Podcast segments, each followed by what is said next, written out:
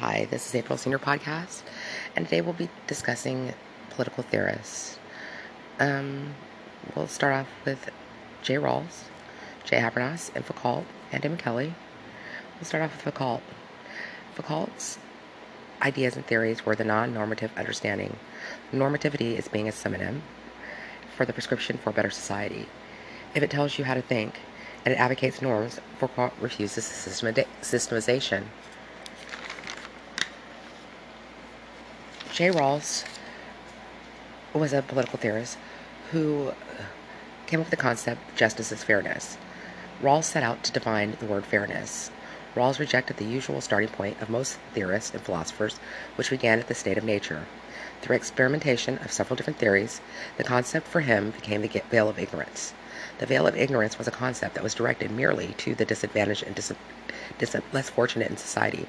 Rawls felt that the least fortunate people in society needed the most consideration for better opportunities to make a better society.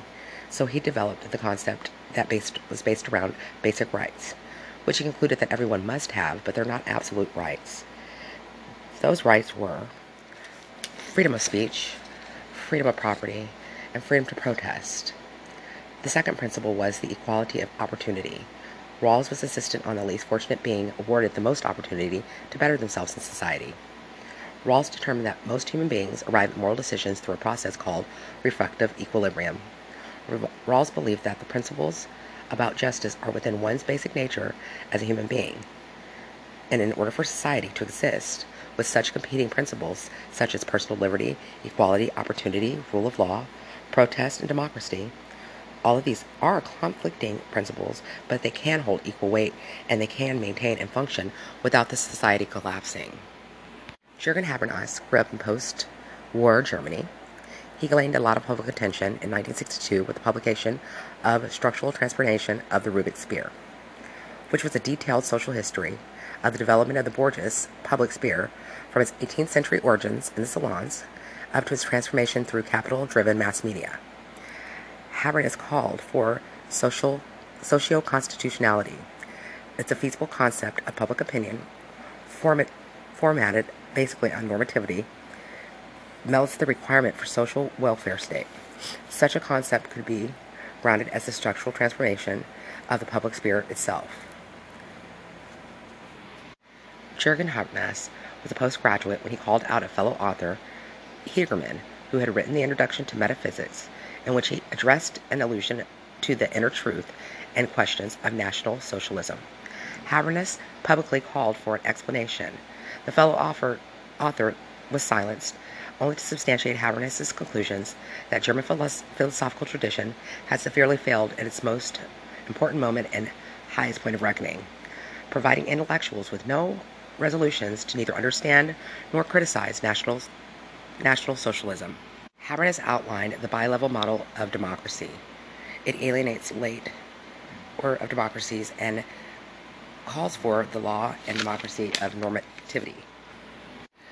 Foucault made the model of non-normative critique to challenge the stance the emancipation of those who are enthralled by the normative polit- political theory. Foucault evaluates his personal political preferences into philosophical truths contextualized and attached from other one's prejudice through historical studies that show there's contingencies. Habermas, between facts and norms, was the interest basically in the series that led up to more philosophical studies and critical social determinations. In 1970, he developed a set of series called Forward A Rational Society and Theory and Practice in 1973. These texts consist of Reflections of History of Philosophy and the Emerging Theory of Rationality of a Contemporary Society, and a student's protest against an international entity that with an authoritarian structure that held sway in the higher education and politics. The theory of communication action, Habermas held that comparative critical theories make two assumptions. They're both problematic. One is preferred, made by the critical experimentation, and there is a preferred goal of social criticism, namely a socialist society that fulfills the normal and human emancipation. Habermas' rationality consisted not so much of the possessions of particular knowledge, but rather how speaking subjects acquired and used the knowledge. Practical knowledge is the performative attitude. Habermas articulated an invariant structure of communication and qualifies as a formal pragmatist. The performance attitude is social scientific point of one language and a medium for coordinating action altogether, not only the point of which scientific points as action or a viewpoint of action. Lastly, we'll discuss Mark Kelly, who critiqued and also praised a lot of Foucault's ideas and basic theories, although he did have some differentiation in a lot of Foucault's theories, and he used a lot of Rawlisms. Kelly's interpretation was that it opposed Foucault's literary all the concepts that make up normative non-political theory. Foucault refuses systemization, hence is theoretical, and Foucault refuses to do, do politics, at least in the sense of a party, and statecraft. Kelly's present, present evidence against recent interpretation that turns Foucault into a normative political theorist. Foucault played an instrumental part in Mark Kelly's voice because he dedicated an entire book or series to him. Mark Kelly authored Foucault Against Normative Politi- Political Theory. Kelly says that the political thinking should follow Michael Foucault's model of strictly non normative political theory, but the Rawlsism inter- analytical political philosophy of critical theory. Kelly makes a stark opposition between normative politics theory and Foucault's normal mon- normative critique, understanding normativity is a synonym as the prescription for a better society.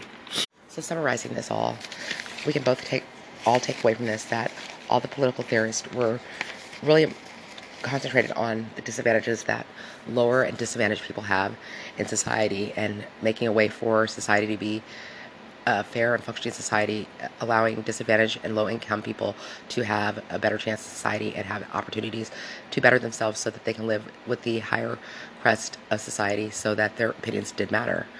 Um, equal rights and human rights and basic rights is the theme of all these political theorists.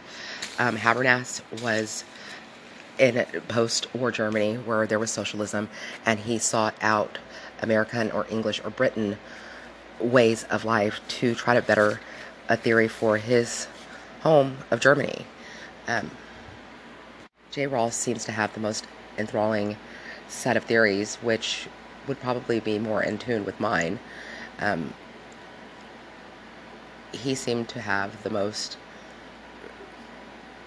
basic human rights and natural rights kind of down to a T to help those that aren't fortunate so that they may live, you know, and have better opportunities and it would make a better society for um, our country in full if we lived more towards J. Rawls' theories. The emphasis of J. Rawls and the empathy that he showed towards trying to think of theories to make our society better he understood that the key was the less fortunate people who are struggling in society, which was basically making it seem and appear as though that their personal liberties did not matter and their absolute rights were not being heard or thought of. J. Habermas also saw the disadvantages that were in Germany after the post war and the lower class and the struggles that they had to go through, especially living in a socialist country. And Foucault just kind of threw everything together in a sense that he incorporated all of those, but he also came up with different theories and showing models of why he thought that the society was failing in a full. My further explorative subjects of this would be to get in depth with each of those theories a little bit more in depth. Um, I have enjoyed studying and researching these four great political theorists for this class, and hopefully in the future I can do a better job and feel more comfortable with this podcast um, and offer more information to help the society and this class understand a little bit better about the political theorists and their thoughts and theories on our modern day society and what we can possibly all do, even in a small part, to try to make it better. Um, I think the key starts with remembering those disadvantages that low or social economic people have and are battling with in order to make our society function as a full and be a successful society. Thank you. Bye bye.